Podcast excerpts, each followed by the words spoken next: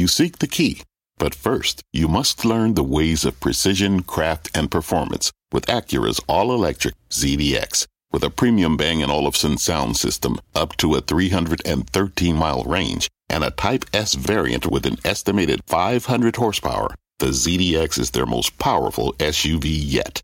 Unlock the energy when you visit Acura.com to order yours today. Market insight and analysis. You're listening to the opening bell of CNBC's Squawk on the Street. Good Wednesday morning. Welcome to Squawk on the Street. I'm Carl Quintanilla with David Faber at Post 9 of the New York Stock Exchange. Cramer has the morning off. Bulls trying to make it four straight gains after yesterday's action. Best day for the S&P since early June. On more signals, the labor market is normalizing. ADP is a miss. So is revised Q2 GDP. 10-year 410 is about a three-week low. Our roadmap this morning begins with the economic data. Job growth slowing sharply in August. Plus, HP Inc. is the biggest laggard on the S&P. It's posting its third straight revenue miss. That's the longest streak in almost eight years for that company. And we're keeping an eye on Hurricane Idalia making landfall in Florida. It has been downgraded to a Category 3 storm. We will get some live reports on what's going on there. Let's begin with the markets, though, and the Fed in light of this morning's eco data. As we said, ADP 177. We were looking for 200K, David. That's the lowest since March. Not everybody watches it, but certainly coming on the heels of Jolts, uh, some people will take it. Yeah, well, Jolts yesterday was was uh, jolting, I guess, to a certain extent, wasn't it? We were on. We watched those uh, those yields decline fairly markedly on the on the longer end, but overall, and uh, the market had quite a strong day yesterday. The question, of course, coming into today is can we continue? But uh, particularly sort of uh, the higher multiple mega cap tech names and just in general, uh, NASDAQ comp having a very strong I, session. I know you've been watching NVIDIA and sort of what the action post print sort of told us, but up 6% first two days of the week. Yeah. Um, reversing, of course, what was the unexpected, I would argue, um, response to an earnings report, the likes of which we've rarely seen, following an earnings report, the likes of which we've rarely seen, uh, essentially exceeding all analysts' expectations and the guidance. And yet, as we pointed out many times, the stock did not react positively. But this, thus far this week, that has been a very different story for NVIDIA shares. You can see it right there, month to date now up about 5%. It did move up a bit, remember, into the print itself uh, of earnings. Um, and you had that partnership as well uh, with Alphabet that was announced. Yeah, uh, some discussion that maybe uh, the AI sort of fascination is is reasserting itself. Amelia with this note arguing today that uh, is it fair to call Nvidia cheap? Uh, their target is 730. Uh, they do say a modest premium to its own AI basket, cheaper than Alphabet, which had its own news yesterday. Yeah, I mean, hard to imagine you could be talking about a company trading what mid 30s uh, forward year, right? I think that's where we sort of were yesterday at the or with the recent lows, given its growth rate, which is above that of uh, of any of the other names. You might expect that that's a multiple that the market actually would say seems fairly reasonable, if not you, again, you could argue. I'm not going to argue it, but others, I'll let yes. others argue that it might even be cheap. Uh, a company going from what 16 billion in uh, quarterly revenues to what some analysts believe could be as much as 25 billion a quarter, given the insatiable demand for the product, of course, uh, right now, and being alone essentially in producing the highest end chips to power the generative AI applications that are being used. Although, Carl, uh, more questions about the end use case, Journal Story Today, about some of the smaller players and the venture capital side of the equation and whether or not that is going to slow markedly given there does seem to be perhaps a bit of a diminution in, in enthusiasm. Even ChatGPT's user numbers, for example, right. having declined a bit. Right. All of this, of course, sort of re- reinforces the point that the market is highly tuned to what yields are doing. As we said, 10 year, which got to 410 yesterday, re- revisiting it today, the two year got to 487, as uh, the market would love to see uh, more signs of certainly. Uh, labor market normalization. Uh, quits rate yesterday talked about Jolts. ADP, as we said, not not widely followed, but it will lead you to think that maybe the 170 estimate for Friday's jobs number yeah. is not unreasonable. We'll see. And of course, let's not forget, even though we are getting that jobs number Friday, this is one of the slowest weeks of the year, without a doubt. We are in the last week of August, and we're talking about complacency, low liquidity, and it is fairly easy, so to speak, to move some of these stocks around uh, given both of those. Yeah, that's um, for sure. Yeah. Uh, meantime, our next guest says that revenue growth expectations do appear a bit optimistic for next year, a case for a sharper pullback in the second half. Trivariate Research founder and CEO Adam Parker is with us here at Post 9 to kick this around. It's great to see you, Adam. Yeah, thanks for having as far me. As, as far as August goes, uh, would we be lucky to get away with a 2% loss for the month? I mean, you know, uh, obviously earlier in the month we had a pretty big pullback, but last week uh, we got two two data points. To me, everything's about perceptions of growth and perceptions of rate rates. And and um, I was surprised early last week. I think Liesman or somebody said, "Oh, we're, we're in the good you know you know good news is bad camp," and now we're nine days later and we're talking about bad news is good, right? So that's the uh, the other side of the quadrant. Uh, with the economic data. I mean, to me, the growth rate looks okay. I think earnings are going to be slightly uh, higher next year than this year, but not, not as much as the consensus view. And um, I'm surprised that what's in the prices for cuts by January 25. And every equity investor I talk to all day long, none of them think that they're going to cut that many times. So we'll see if you know this is perceived as dovish, obviously on a one-day view or two-day view. We'll see if that maintains itself. Has your view on earnings changed at all, Adam? I do remember conversations at this desk where you continued to talk about the fact that we might actually see lower numbers. I think it was 24 yeah, or, or 23. Yeah, kind of flat. Uh, yeah, maybe not so much. Yeah, we haven't changed our numbers at all this year. We're at 215. We've been there all year, and we're at 225 next year. We've been there all year. And what we said on the program was maybe 24 won't be very much above uh, 23. We'll see. I, I don't believe this V-shaped recovery thing, though. That seems really unlikely because you had really high nominal GDP last year. Factories were running very hot um, and you had huge pricing power. Um, and I think now our view, we wrote a big note on industrials yesterday. Our view is like, I don't want to say we're the whole pig through the python from COVID, but it's getting mostly through, and we can kind of have more of a normal cycle with demand supply dynamics going forward. So I, I, I think we're going to have eroding earnings expectations and slight, slightly higher earnings next year than this year. I think that's a good base case.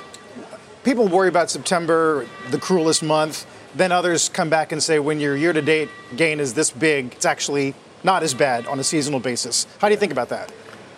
Um, astrological a little bit, you know. I mean, you need a lot of data. Um, you know, I was joking around with Josh Brown about this on there a couple weeks ago because he, he had this sort of third year of the election cycle thing oh, yes, going. Yes, yes. And I'm like, come on, man. Like, you know, I'm need like 100 years of data to have statistical significance on that. You know, so I, I worry that stuff's a little spurious. You know, I've seen those same things too. I think it's all about the market leads year-over-year growth by two to three quarters. We're going to have accelerating growth through Q2 of next year. It's a, it's a fait accompli, and then it looks kind of choppier in terms of whether it accelerates or, or decelerates in the second half of next year. So all we're trying to figure out is will their earnings grow at accelerated rate year over year in the second half or not? And I think it's tough to call right now. So I think the market stays a little bit more range bound. I think every person has a challenge justifying the valuation right? Because you just don't, it, to get, let's say you're coming today, you're bullish, you think the S&P is going to 5,000, right? 10% upside round numbers. You got to pay 20 times the consensus numbers at the, at the end of this year for next year, 22 times my numbers. The market never stays above 20 times sustainably. So that's only likely if the, the numbers are too low, which I don't think is, or we're just at the beginning of a multi-year earnings cycle again, and it's like 2012 where it grows all the way to 19, and maybe that's where we are. That's what we need to believe, I think, in to order to justify, justify that. Yeah.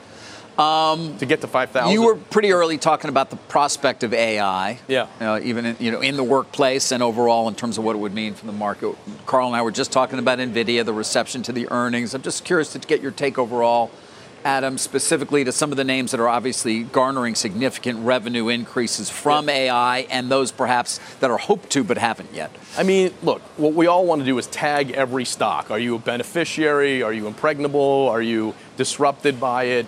Uh, are, and I guess increasingly, are you fake? Are you fake AI? Like we track every word related to AI in every transcript uh, over time, and there's lots of companies that are using AI related terminology that have nothing to do with AI. So I think a lot of management teams, IR guys have figured out let's sprinkle a little AI dust into our transcript and see if we get a little multiple expansion. So I think part of what we're trying to figure out is like who benefits and who doesn't. Um, and you, you in the in the setup of the show, you, you nailed it. I mean, Nvidia had the biggest upward sales revisions of any mega cap company ever, two quarters in a row, and I, I do think it looks cheap. It's the fastest growing mega cap company, and um, you know uh, I don't know. It, it's all like a perspective. If you, we wrote, I think six months ago when it was 700 billion cap, we wouldn't be surprised if it was two trillion in five years.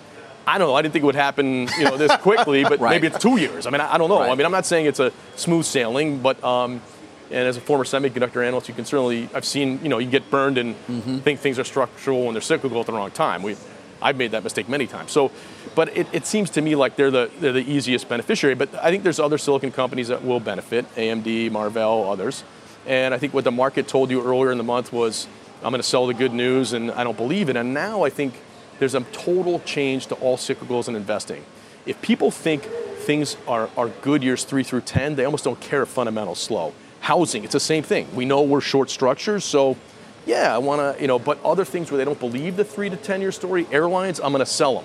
I mean, the airlines put up great numbers, but everyone's like, yeah, they're cyclical and eh, they're not good businesses years three through 10, so Right, right. forget them. Whereas I think anything silicon related, compute related, or housing related, I think people still believe we need more in years three through 10, so they'll overlook the next six months and, and just believe the dream long term. So I, do, I think that's interesting though because you're pretty circumspect about the broader market, but I think you tell clients to overweight Nvidia, right?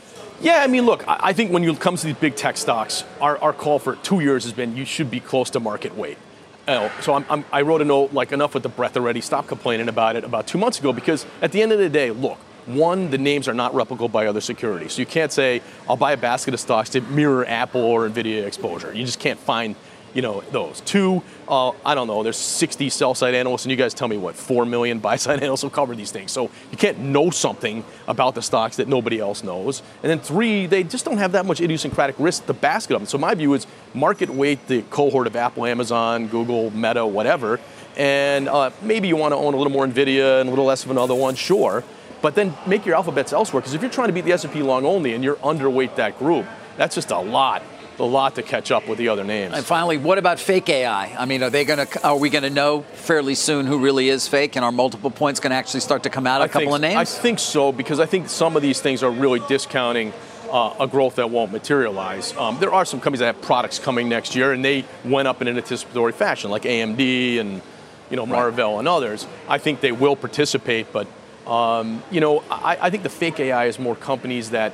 Um, will argue that they have low net income or revenue per employee, and then this specter of um, using things that are generative to replace the employees will drive uh, margin expansion. And I'm more suspect than that. Think about banks. Like banks are have always invested in productivity enhancement, but mostly it's manifested itself in inferior experience for the end user and not multiple expansion for the stocks. So it's not like, oh, everything that does AI goes up. And I think that's what we need to figure out. And, and I also think that people got a little too enthusiastic about you know how AIable everything is. Like you know, I think it just takes a longer time to replace employees. You have to run parallel systems. It could take multiple years. So if you want to buy companies for earnings expansion on AI for years 2027 through 2032 now, you know, God bless. I'd rather own the ones that get the revenue now, and that's why Nvidia makes more sense to me. All right. That's a great start, Adam. Thank you. All right, good, good, to be with see you guys as always. Thanks, All right, Adam. all right. Parker.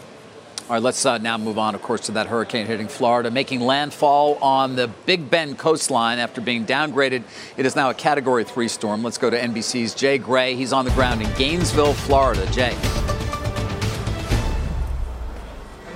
Yeah, and thankfully getting a bit of a break right now. What we've seen is the outer bands of this storm moving through this area throughout the evening and into the early morning. So we'll get heavy rain, the wind picks up a bit, and then we get a break like we're in right now. That's going to change dramatically over the next several hours, especially now that this storm has made its way across the coastline and, is moving across the state. So we'll see the wind pick up, we'll see the rain pick up, and it will be sustained. We won't get those breaks anymore. Of course, we're a bit inland here, so we're not dealing with what is turning into a, a really epic storm surge, a wall of water that's pushing in along the coastline into areas it's not supposed to be. The National Hurricane Center says the strength of this storm uh, means that the strike point, which is just south of Perry, Florida, uh, could look more like a tornado was hit uh, than a hurricane. So it it could be leveled when when this clears, and then it makes its way up. And, and we're on the right or dirty side of this storm, so we could see uh, some of the more severe conditions as it does make its way through. Uh, of course, the University of Florida is here, so that's 50,000 students and a huge faculty. For those that haven't moved to higher ground, they are locked down. That campus is, is closed off, obviously, and, and they're watching things unfold here. And when we think of Florida, guys, we think of uh, the beach. This is a part of the state that has a lot of trees, and, and that's going to be an issue with the high winds and, of course power lines as well. So there's a big concern that, that they're going to be snapped and pulled from the ground. Uh, you've got 5,500 National Guard troops already deployed and in key areas ready to move in once the storm clears. And about that power, we, we know that there are hundreds of crews from around the country staged just outside of the strike zone, and they will move in. But it's going to take some time. It's got to clear out. Uh, again, right now here in Gainesville, a bit of a break. Unfortunately, we're seeing some people out and about. That, that I think they've been lulled by the, the calming conditions here. We haven't seen the worst of this storm in this area yet, so hopefully, uh, guys, they'll get back in and, and get to a safe spot because uh, more of this storm is definitely on the way. For sure, Jay. Uh, we'll be watching uh, Florida and, of course, uh, Carolina and, the, and, and, Georgia as well in the coming days. Uh, Jay, great. Thanks so much. When we come back, uh, what yeah. the Commerce Secretary told our Eunice Yoon exclusively about her trip to China and the message that she is sending to that country's officials. Take a look at the pre market here. Very busy session ahead of some earnings tonight, including Salesforce, Okta, CrowdStrike. More squawk on the street straight ahead. Hello, I'm Laura Castleton, U.S. Head of Portfolio Construction and Strategy at Janus Henderson Investors. Is a brighter future possible? At Janus Henderson, we think it is. For 90 years, we've worked to help clients achieve superior financial outcomes and fulfill our purpose of investing in a brighter future together. We know that this means our thinking and our investments are helping to shape millions of brighter futures for the next 90 years and beyond. To learn more, go to janushenderson.com. From pit lane to podium, the Las Vegas Grand Prix is providing fans a race day experience at the speed they deserve. With the help of T Mobile for Business, our 5G advanced network solutions are powering race day operations with event wide connectivity. From streamlined gate entry to an immersive app, giving fans blazing fast access to the sport they love. This is accelerating innovation. This is the Las Vegas Grand Prix with T Mobile for Business. Take your business further at T Mobile.com/slash now. Commerce Secretary Gina Raimondo is heading back to the U.S. this after wrapping up her four day trip to China. Eunice Yoon spoke exclusively with the Secretary, and she has the highlights for us. Eunice. Thanks, David. Well, Secretary Raimondo described her visit as productive. Today in Shanghai, she visited uh, various examples of U.S. China cooperation, a Shanghai Disneyland, NYU's local campus, as well as a Boeing facility. In my exclusive interview with her, I asked her about the concern among American companies that China could be uninvestable. And she said that she told her Chinese counterparts what they could do to address this concern actions speak louder than words. You know, in all of my meetings, speaking with the premier and the vice premier, they were gracious, they were open, they said that China uh, wants to uh, embrace American business. So now let's back that up with concrete action. I also asked about cases like Micron, Intel, as well as Chinese export controls for um, two key metals that could disturb the semiconductor industry as possible uh, Chinese policy to retaliate against U.S. companies in a, in a way to kind of get back at the department's export controls. And this is what she said. I think that that retaliation, if it is retaliation, isn't good. Like, that isn't the way to build confidence or attract U.S. foreign direct investment. And she also told me that there were, I mean, just amid all of this expectation that Boeing uh, could potentially uh, clinch some sales deal, she said that um, if that deal were to happen, that that would be a very good way for the Chinese to uh, really prove and rebuild trust by showing some action. Hey, Eunice, uh, today the, uh, the EU Chamber of Commerce in China said that uninvestable was not a term that applied to that country. Is there a sense that the Chinese are going to kind of let that remark go? Oh, well, they're actually not really acknowledging the um, uninvestable comment. Uh, the Chinese Foreign Ministry today uh, dodged the question when uh, they were asked uh, by reporters, instead saying that the U.S. Should do more to try to uh, prove themselves and engage more in this kind of relationship. So it's difficult to say uh, whether or not uh, the Chinese are really going to make any significant difference. But at the same time, um, it is, um, as uh, Secretary Raimondo has said, and and um, the Chinese have actually said as well that it's good at least that the two are, are talking again. Uh, for sure. Uh, some statements in support of her visit and maybe uh, hopes for a, a Xi Biden meeting later in the year. Uh, Eunice will talk soon. Uh, Eunice Yoon in Shanghai today. Still to come, uh, more today's movers, including HPE. Quarterly beat with some mixed guidance. They do highlight AI. And we will talk to Antonio Neri this morning in the 11 a.m. hour Eastern Time. Meanwhile, futures holding in there as the Bulls try to make it four straight wins. We couldn't even do back to back gains for most of the month. We're back in a minute. From their innovative practice facility to unmatched views from the fairway, the PGA of America is helping lower scores and elevate fan experiences with 5G solutions from T Mobile for Business. Together, we're using AI powered analytics to expand coaching tools and bringing fans closer to the pros with 5G connected cameras. This is game changing innovation. This is the PGA of America with T Mobile for Business. Take your business further at T Mobile.com slash now.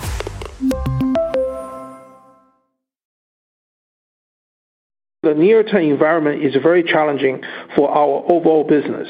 Customers are now more aggressively reducing their inventory, and we are now seeing some pockets of weak end market demand, which complicates our customers' ongoing inventory reduction efforts.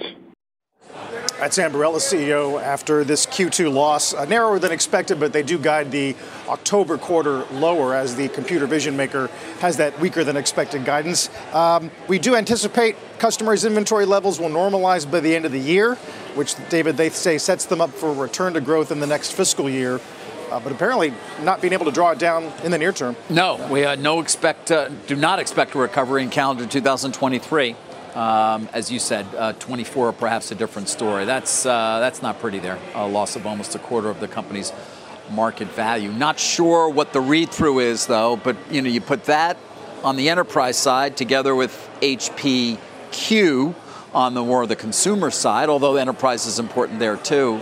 It's not a great read on demand right now, Carl. Yeah. Uh, meantime, TD Cowen cuts Ambarella to market perform. They were at 90. Uh, they go to 65. I think also a downgrade today of Texan, which was interesting. Uh, yeah, Bernstein cuts to underperform 145.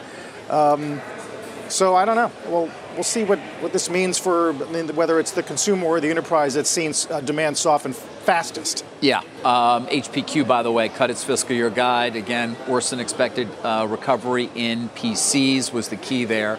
They're talking about ongoing elevated channel inventory, promotional pricing environment, uh, as well as weakness uh, in printing. Um, and you can see what the stock has done. Sorry, I'm just taking a quick look for some of the comments from the call from Enrique Lores.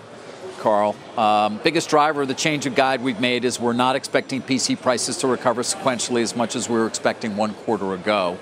And this is really driven by what we do think is the channel situation at the market level because even if we have mostly normalized, our estimate is that the industry continues to have significant channel inventory. Um, and so aggressive prices, hey, you want to go out and buy a PC, it may be a good time to do it. Yeah, uh, we'll see. What, Not uh, necessarily a good time to own that stock, though. Right. Uh, let's get ready for the opening bell here in the CNBC Real Time Exchange. And the big board this morning, it is AmerisourceBergen Pharmaceutical Services Company celebrating a name change uh, to Cencora. And over at the NASDAQ, it is Chalkbeat, a nonprofit news organization reporting on education across the United States. Speaking of demand out of the enterprise, uh, watch CRM tonight. Uh, we did have Dan Ives on yesterday out of Wedbush talking about better cross-selling activity, uh, better Slack integration, uh, monetizing some AI efforts, uh, but that's going to be key in terms of the software space, David. And these comments from Benioff about Dreamforce itself, uh, that it might be the last Dreamforce in San Francisco if, in fact, the homeless situation disrupts the conference this year. It's interesting. I'm heading to a conference next week in San Francisco unclear as to why they continue to have it there, but they are having yeah. it there at Goldman Sachs. As for CRM, uh, you know, the stock has sort of stalled. You can see it on the chart there after, of course, what was a very strong and uh, continue to be a strong year, um, settling with all those. All those activists, uh, a situation the likes of which we've rarely, if ever, seen in terms of what was it, four or more different activists involved. Uh, obviously, uh, increasing their margin targets significantly, the focus more on profitability, given what many of those activists said was a dominant franchise in many ways, but not reflected in terms of uh, operating margins. But um, we'll be watching uh, closely, obviously, and whether in fact, fact they can sustain that double digit top line growth that in part has helped to fuel what was a nice run up this year. You can see three years, though, Carl, never has quite made it back to the levels it saw during sort of pandemic and right after. Uh, yeah, a bit, of a mixed open here. Uh, Dow up 70, uh, got financials up three, uh, three tenths of a percent. Um, energy is going to be helping out the market a little bit today. We talked about Hurricane Idalia earlier on, but at this point, it looks like about 200,000 people without power, uh, 5,000 National Guardsmen active, and a lot more on standby.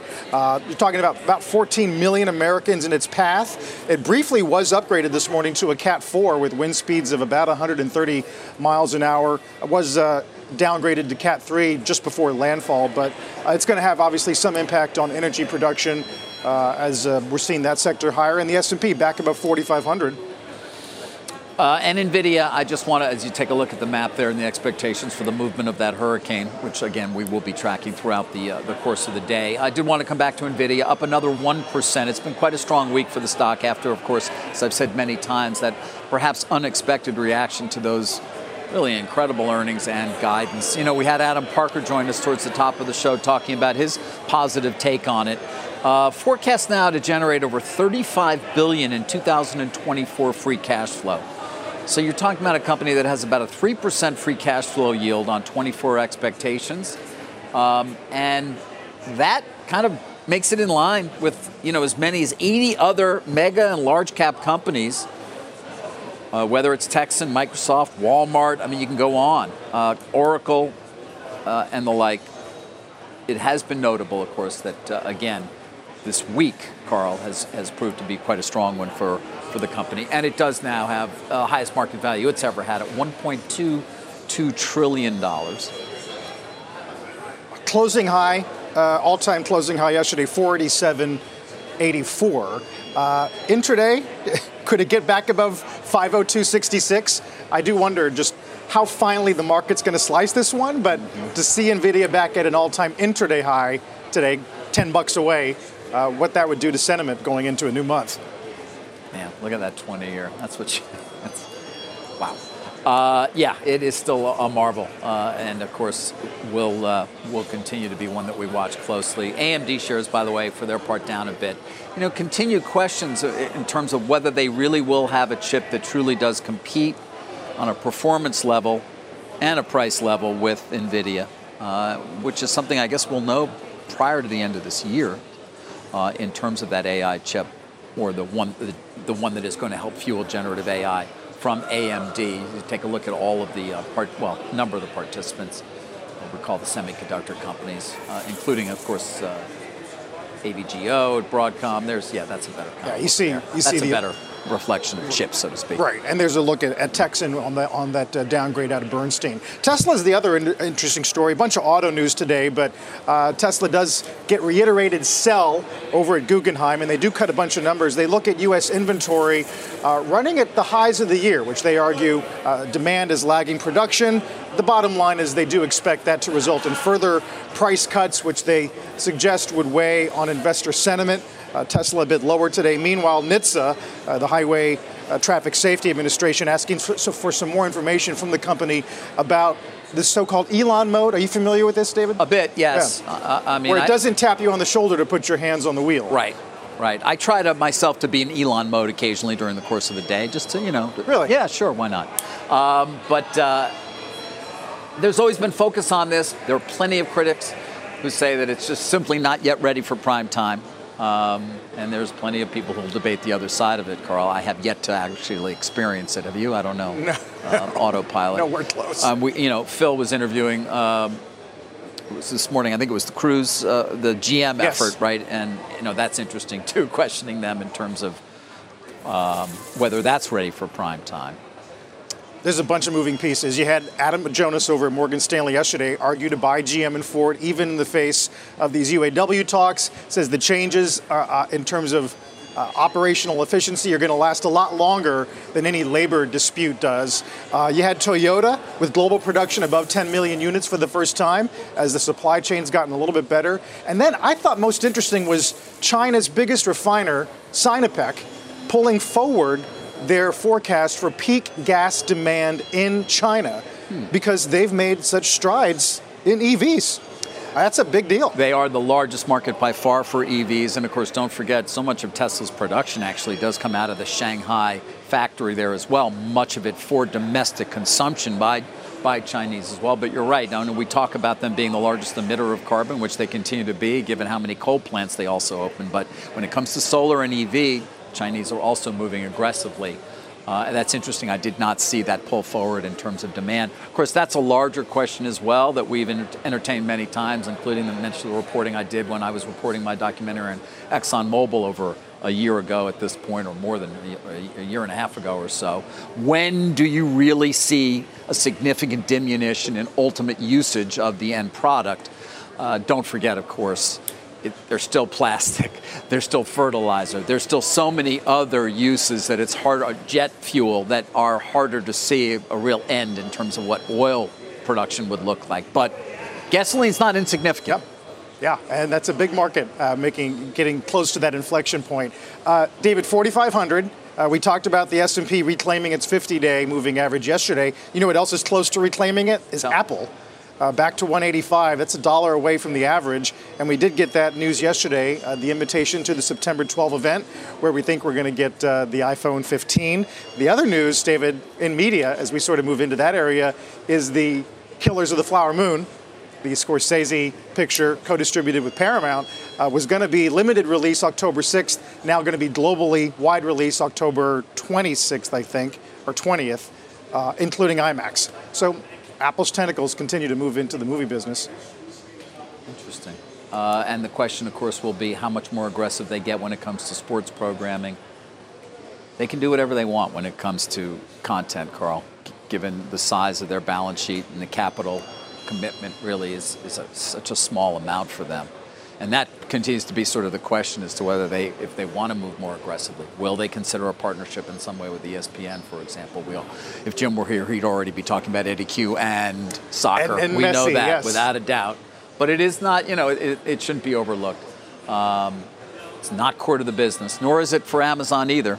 But nonetheless, when it comes to sort of the other players there, they can just swamp them in terms of what they can actually choose to do if they choose if they choose to commit the certain amount of capital to it um, when it comes to sports rights and everything else. So certainly bears watching. Uh, did notice our parent company Comcast flirting with 47. Yes. Kind of a nice little move of late, and during the course of the year, stock up almost 35 percent uh, this year. Uh, in uh, contrast, to a certain extent, of course, to the likes of AT&T and Verizon, despite those that upgrade yesterday. Uh, they are both uh, substantially lower for uh, for the year. Uh, T-Mobile sort of hanging in there. Let's call it a little little below flat, but uh, yeah, uh, no, no, news per se no. on Comcast that I'm aware of. No, um, of course we talked about the AT&T upgrade out of Citi yesterday, yes. and Verizon yes. looking for stability in the wireless business. Meanwhile, over at WBD, new chairman and CEO of CNN, yep. as Mark Thompson's going to take over a job that was vacated by uh, Chris Licht uh, amid a lot of attention. Uh, but that's going to be interesting to see how they put forward their digital efforts and, and what that does to the streaming space, how it affects uh, news delivery, uh, gathering. Yeah, I mean, he's credited with having sort of created much of the digital strategy behind the resurgence of the New York Times. They're now targeting what 15 million digital subscribers for that uh, for for the New York Times, up from what had been 10 million originally. But he was there at sort of much of the outset and, and execution on that digital strategy, which is viewed quite positively. Also, an executive uh, for quite some time at the BBC is Mr. Thompson. As Carl said, uh, there's been sort of this triumvirate kind of overseeing uh, CNN for the time being. He will take over. Uh, you know, when it comes to Warner Brothers Discovery, uh, CNN punches well above its weight in terms of attention, time spent, questions that Zaslav has to get about it. Um, but it did produce, at its height, it was producing a billion dollars in cash flow. That's not insignificant, certainly for a company that has the debt load that this company does, and that is down, let's call it 20, perhaps even more percent from its highs. And perhaps this also ends some speculation. Would they ever consider some sort of a sale uh, or other transaction? Um, doesn't appear that that is the case. Certainly, you, you wouldn't think so if you're committing to somebody potentially for the long term. But they've got their work to do. Uh, ratings are down. and our parent, our sister network, yeah. MSNBC, has certainly been a beneficiary. Yeah, benefit biggest, uh, highest rated month in a couple of years. Yeah. the month of August with a bunch of number ones against uh, against CNN's uh, competition. Um, home builders are kind of interesting to watch. I don't know if you saw mortgage apps today, but we finally got a positive week. Composite up two, purchase up two, refis up two and a half. Um, as you might expect, maybe some relief in uh, the 30 year fixed in the coming days. Mm-hmm. We'll see. Also, Redfin uh, had some data out today looking at the percentage of homes that are bought by real estate investors. Um, 45% fewer homes uh, than a year ago in terms of investor purchases. So if you see some of that, if you see in the investor constituency pulling out of that market, uh, might be interesting to see what, what's going on with demand. Yeah, although, I mean, as Adam Parker said, I think as well during uh, hitting a lot of different things, over the long term, there's still a lack of structure, essentially, and that is seen as a real positive. We've mentioned any number of times that new home sales as a percent of overall home sales, something like 30%, almost a threefold uh, above what they typically have been if you have sort of the, an inventory uh, picture that is more typical of what we've seen. Um, Carla, a, a, a, story I've been following for some time here, um, well, not some time, but the last few weeks, is this uh, back and forth about a hedge fund uh, known as Sculptor Capital Management. It used to be Och-Ziff. It's small, I know that, but I can't help it because it's just so good, the story. Uh, so forgive me for that. But it's a battle between billionaires may not have added a great deal of value when it comes to their investor base, but certainly have made plenty of money. And man, they are just going at it. Uh, there was a response from Sculptor late yesterday uh, to complaints from Danny Och, of course, the founder of Och-Ziff, and a group that he is associated with that has made a rival offer to acquire the company at ostensibly a higher price, but has not been given um, confidential information has not been allowed to, at this point, seen as likely to lead to a higher bid, and so therefore has not been brought in to really negotiate. Sculptor coming back at special committee uh, with a lot of different uh, uh, rejoinders. Uh, how's uh, to the demand to inspect the books? Well, listen, to the extent that Mr. Och's focus has extended beyond his continuing vendetta against the company and Mr. Levin. That's Jimmy Levin, who runs uh, the company right now. It has been to negotiate for Mr. Och's own economic interests stemming from his years running the company. It was only when Rithm, that's the company, of course, that is, has a deal to acquire it for uh, right now, refused to accede to Mr. Och's demands that he chose to oppose that deal. And it goes on from there. They say if he'd had legitimate concerns about the process, um, he could have simply asked the bidders with whom he met Given the multiple weeks of negotiation afforded Mr. Och with these bidders, he had multiple opportunities to raise his concerns. And then in a separate filing, uh, they point out that he took home 3.3 billion since 2007, while the company's stock price dropped by 96 percent. There was that time, Carl, you may recall, when many of these alternative asset managers and the like started to go public, or even hedge funds, Och-Ziff one of them at that time. Pedestrian returns for its investors, uh, although there we're not focused on necessarily outperforming the market as much as simply predictability. Um, with some 30 billion in assets, still much of it related to credit. Um, one reason why Boaz Weinstein leading that group might be interested given his credit fund. But we're going to continue to monitor the back and forth. Nothing better than watching billionaires fight, is there? Uh, a lot of bold-faced names, there's no doubt on that story. Um, so 4504, uh, Dow's doing fairly well breadth-wise. Boeing almost a two-week high. Let's get to Bob Pisani. Hey, Bob. Morning, guys. Uh, I know this is supposed to be a quiet week, but actually it's very significant because the macro uh, conversation has really been strengthened this week. So we've had a weaker JOLTS report. Today we have a, a ADP a little bit weaker. This is the Goldilocks paradigm unfolding. And remember, we had some concerns in the middle of the month about stronger economic reports but not so far this week. And the markets responded. We're up 2%. We're up three days in a row. Uh, today, a little more mixed. Uh, it's about even on the advanced decline line. Energy, healthcare, consumer staples uh, doing well. Energy and healthcare up this month, about the only two. Tech, which has had a very choppy month, is on an upswing, uh, but flat today. I think the, you want to get a good sense of where tech is growing. Look at the S&P Growth ETF. It's IVW here, and this is basically what you want. This is Apple, Microsoft, Nvidia, Alphabet, Tesla, and you can see the, the sort of turnaround it had in the middle of the month. We're now only down one percent on the month, and again, this is essentially your your tech component, your big cap tech uh, growth components turning around. As for the leadership group, rather odd group here. Uh, um, a few pharmaceuticals, obviously on uh, various headline news. A, a, couple of big industrials like Eaton and Ingersoll. We've talked about quasi AI plays here, and a few smattering of energy stocks like Marathon Petroleum. But that's not as strong as it was uh, after oil came off of its highs. As for where we are we had strong reports in the middle of the month, but right now, stocks remain positioned for the soft landing. The pain trade that would cause the biggest discomfort to everyone would be either side of the soft landing. Somewhat stronger growth, which we saw in the middle of the month, causing a little bit of concern, and much weaker than expected growth, uh, uh, overall uh, growth uh, that might happen, and that so far has not happened to any tremendous extent here. So again, the pain trade is on either side of the uh, soft landing story here. As for where we are for uh, September, uh, pretty simple. Uh, stocks remain expensive.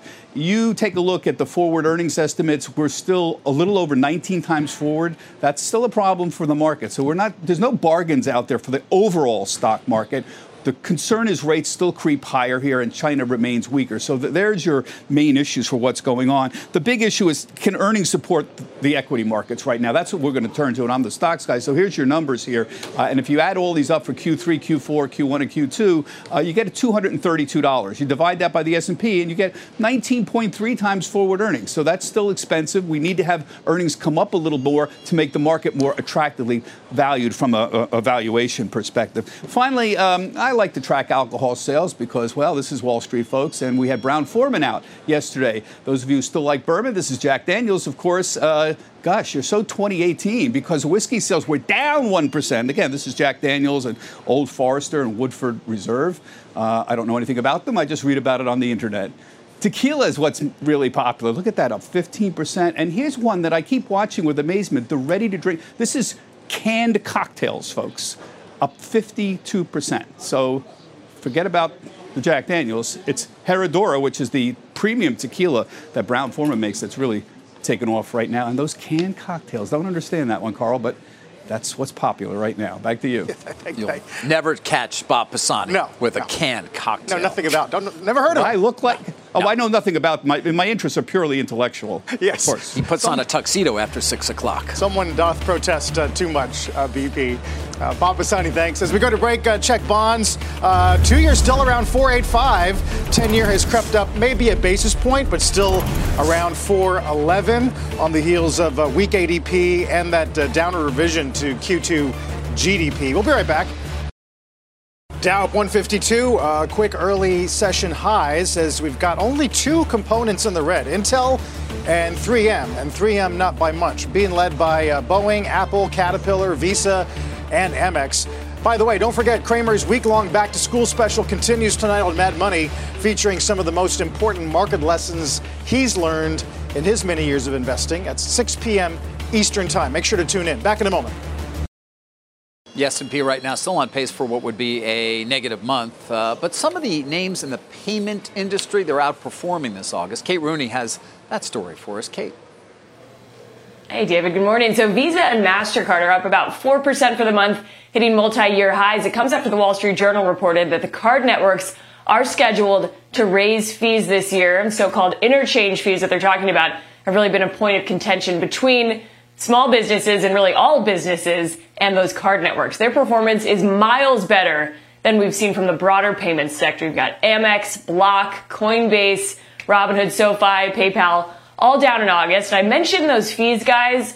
There's part of uh, the payment space that's actually going in the other direction. You're seeing price cuts, and analysts I've been talking to describe this now as a race to the bottom by PayPal. They're slashing prices for some of the software that lets businesses accept payments. That's sometimes called merchant acquiring. PayPal does this through a subsidiary called Braintree. So the play is to lower prices and then gain business and, and cross sell uh, some other products for PayPal. These price cuts have already hit at least one major competitor, Dutch payments giant Adyen. The stock hit a three year low last week after missing expectation and its slowest sales growth since going public. Adyen executives called out what they called competitive pressure in North America related to higher rates and a higher rate environment. But Mizuho called that a euphemism for pricing pressure. They say PayPal's land grab strategy likely contributed to a sharp decline in Adyen's North American growth revenue. You can see PayPal and Braintree have seen pretty steady growth, and then you've got Adyen dropping to 23% growth. That's down from 41% a year ago. Lisa Ellis over at MoffettNathanson also among those noting aggressive pricing by PayPal that hit Adyen. And privately held Stripe also operates, guys, in this paytech space. You've also got FIS, Fiserv, Chase, and Block that all have parts of their businesses now subject to this price war. Back to you. All right, Kate, appreciate that. Uh, Kate Rooney this morning. Uh, 45.15 here. We continue to pare away some of the losses in August. This is the highest level right now since August 10th. Uh, all sectors have quickly gone green. Industrials lead you. VIX near 14. We're back in a moment. You've been listening to the opening hour of CNBC's Squawk on the Street. All opinions expressed by the Squawk on the Street participants are solely their opinions and do not reflect the opinions of CNBC, NBC Universal, or their parent company or affiliates, and may have been previously disseminated by them on television, radio, internet, or another medium. You should not treat any opinion expressed on this podcast as a specific inducement to make a particular investment or follow a particular strategy, but only as an expression of an opinion. Such opinions are based upon information Squawk on the Street participants consider reliable, but neither CNBC nor its affiliates and or subsidiaries warrant its completeness or accuracy, and it should not be relied upon as such. To view the full Squawk on the Street disclaimer, please visit cnbc.com forward slash squawk on the street disclaimer. At Capella University, you'll get support from people who care about your success. From before you enroll to after you graduate, pursue your goals knowing help is available when you need it. Imagine your future differently at capella.edu.